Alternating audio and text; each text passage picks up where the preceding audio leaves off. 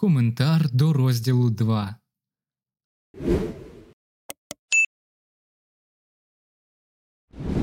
Американці стають сильнішими. 20 років тому потрібно було двоє, щоб донести сумку з харчами вартістю в 10 доларів. Сьогодні з цим може впоратись і п'ятирічна дитина. Генні Янгмен. Інфляція? Та кого це хвилює? Зрештою, щорічний приріст вартості товарів і послуг у період із 1997 року до 2002 року становив менше 2,2%. Однак економісти впевнені, що навіть і цей низький показник дуже перебільшено. Бюро статистики праці США, яке розраховує індекс споживчих цін, що є показником інфляції, подає інформацію на корисному вебсайті bls.gov. Подумайте, як, наприклад, упали ціни на комп'ютери та побутову техніку, і як зросла якість багатьох товарів. Це означає, що за свої гроші споживачі отримують кращу якість. Останнім часом річний рівень інфляції в США становив близько 1%. Такий незначний показник змусив багатьох експертів стверджувати, що інфляція померла. Зі жвавою дискусією, чи вмерла інфляція, можна ознайомитись на сайті pbs.org. Економісти з комісії Боскіна, яким уряд у 1996 році доручив перевіряти точність офіційного рівня інфляції, дійшли висновку, що він завищений, часто на 2 процентні пункти на рік. Зі звітом комісії можна ознайомитись за посиланням ssa.gov. Багато експертів з інвестицій зараз вважають, що дефляція або іншими словами падіння цін це навіть більша загроза, ніж інфляція. Найкращий спосіб уникнути цього ризику включити облігації як постійний компонент до вашого інвестиційного портфеля. Дивитись коментар до розділу 4.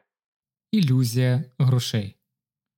Є ще одна причина, чому інвестори ігнорують важливість інфляції це те, що психологи називають ілюзією грошей. Якщо вам підвищать зарплату на 2% на рік, коли рівень інфляції становить 4%, то ви майже напевно почуватиметеся краще, ніж якби вашу зарплату врізали на 2% за нульової інфляції. Проте в обох випадках ваші статки знижуються на 2%. Поки номінальна або абсолютна різниця позитивна, ми сприймаємо це як добрий знак, навіть якщо реальний або з урахуванням інфляції результат від'ємний, і будь-які зміни у вашій зарплаті більш очевидні і специфічні, ніж загальні зміни цін у цілому в економіці. Докладніше поведінкову пастку описано в Елдер Шафір, Пітер Даймонд and Емос Тверські Money Illusion Daniel Kahneman and Amos Tversky EDS Choices, Values and Frames Cambridge University Press 2000 сторінки 335-355 Так само й інвестори були раді заробити 11% за банківськими депозитними сертифікатами в 1980 році і гірко розчарувалися, заробивши лише 2% у 2003 році. Хоча через інфляцію в першому випадку вони зазнавали збитків, а в останньому лишилися в плюсі. Номінальну ставку, завдяки якій ми заробляємо, друкують в оголошеннях і виставляють на вікнах банків, і коли ми бачимо великі цифри, то радіємо, але великий відсоток таємно з'їдає інфляція. Рекламні оголошення про неї мовчать, на відміну від наших гаманців. Ось чому інфляцію легко не помітити, і так важливо вимірювати ваш інвестиційний успіх не лише тим, що ви заробляєте, а й тим, що залишається після вирахування інфляції. Ба більше розумний інвестор повинен завжди бути насторожі всього неочікувано недооціненого. Є три причини, щоб переконатися в тому, що інфляція не вмерла. Ще в 1983-1982 роках Сполучені Штати пережили найтяжчі у своїй історії стрибки інфляції. Згідно з даними індексу споживчих цін, у той період ціни зросли майже вдвічі, тобто підвищувались майже на 9% щороку.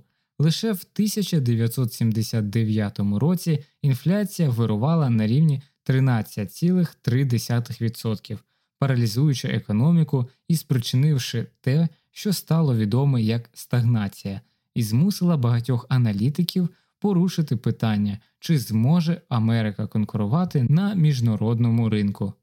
У 1979 році президент Джиммі Картер виголосив свою відому промову про національне нездужання, у якій він попереджав про кризу довіри, що вразила серце, душу і дух національної волі, і погрожує зруйнувати соціальний і політичний устрій Америки. Ціна товарів і послуг, які коштували 100 доларів на початку 1973 року, наприкінці 1982 року зросла до 230 доларів, знижуючи вартість долара не менше ніж на 45 центів. Жоден, хто пережив це, не глузуватиме з такого руйнування багатства. Жодна, навіть обачлива людина не може бути захищена від ризику, який може повторитися знову. Із 1960 року 69% країн світу, орієнтованих на ринкову економіку, пережили щонайменше рік, коли інфляція зросла до середньорічної ставки в понад 25%. У ці періоди інфляції в середньому було знищено 53% купівельної спроможності інвестора. Дивитись Стенлі Фішер Ратна Сехай and Carlos A. Вег Modern Hyperend High Inflations National Bureau of Economic Research Working Paper 8930 Тільки не сповна розуму не сподівався б на те, що Америка якимось чином уникне такої катастрофи, і ще божевільніший був би переконаний у тому, що цього більше ніколи не станеться. Насправді в США були два періоди гіперінфляції. Під час американської революції ціни щороку практично потроювалися впродовж 1777-1779 років. Коли пів кіло масла коштувало 12 доларів, а ціна на діжку борошна в революційному Масачусетсі сягала 1600 доларів. Під час громадянської війни річний рівень інфляції становив 29% на півночі і майже 200% у Конфедерації, а в 1946 році рівень інфляції в США дорівнював 18,1%. Зростання цін дозволило дядечкові Сему виплатити борги доларами, які знецінилися через інфляцію. Цілковите викорінення інфляції суперечить економічним інтересам будь-якого уряду, який регулярно бере гроші в борг. Я зобов'язаний Лоуренсу Сігелу з фонду Форда за його цинічний, але точний погляд, і навпаки, часи дефляції або постійного падіння цін вигідніше бути кредитором, ніж позичальником. Саме тому більшість інвесторів повинні утримувати принаймні незначну частину своїх активів в облігаціях як форму страхування від дефляції цін. Неповний захист. Що у такому разі може зробити розумний інвестор, щоб захиститися від інфляції? Стандартна відповідь купувати акції. Але як часто буває, це не зовсім так. На рисунку 2.1 показано взаємозв'язок між інфляцією і курсом акцій у 1926-2002 роках. Як бачимо, у роки, коли ціни на споживчі товари і послуги падали, що зображено в лівій ділянці графіка, дохідність акцій була жахливою, із втратою ринкової вартості до 43%. Коли інфляція від'ємна, вона має технічну назву дефляція. Ситуація, коли регулярно знижуються ціни, може здатися привабливою, поки не згадаємо випадок, що стався в Японії. Із 1989 року в Японії почали падати ціни. Щороку знижувалися ціни на нерухомість і акції на фондовому ринку. Це стало безжалісним випробовуванням для другої у світі за величиною економіки. Коли рівень інфляції зріс до 6%, як у роки представлені в правій частині графіка, дохідність від акцій також була низькою. Фондовий ринок втрачав гроші впродовж 8 із 14 років, коли рівень інфляції перевищив 6%. Середній дохід упродовж цих 14 років становив мізерні 2,6%. У той час як помірний рівень інфляції дозволяє компаніям перекласти збільшення витрати на придбання сировини на клієнтів, високий рівень інфляції призводить до розрухи, змушуючи клієнтів обмежити свої покупки і зменшити активність в економіці. Історія доводить з моменту появи точних зведень біржового ринку в 1926 році було 64 п'ятирічні періоди 1926-1930, 1927-1931, 1928-1932 і так до 1998-2002 років. У 50 із цих 64 п'ятирічних періодів або в 78% випадків курс акцій випереджав рівень інфляції. Ibbotson Associates Stocks, Bonds, Bills and Inflation 2003 Handbook Ibbotson Associates Chicago 2003 Таблиця 2.8 Така сама ситуація спостерігалась і за межами США у Бельгії, Італії та Німеччині, де рівень інфляції був особливо високим у ХХ столітті. Інфляція, здавалося, мала негативний вплив як на ринок акцій, так і на ринок облігацій, зазначають Ерлой Дімонсон. Ерлой Дімсон, Пол Марш і Майк Стаунтон у праці Triumph of the Optimists 101 Years of Global Investment Returns Princeton University Press 2002. Сторінка 53. Дані вражають, проте не все так просто. Кожна п'ята акція постраждала від інфляції. Дві абревіатури порятунку. На щастя, захиститися від інфляції можна не лише за допомогою традиційних цінних паперів.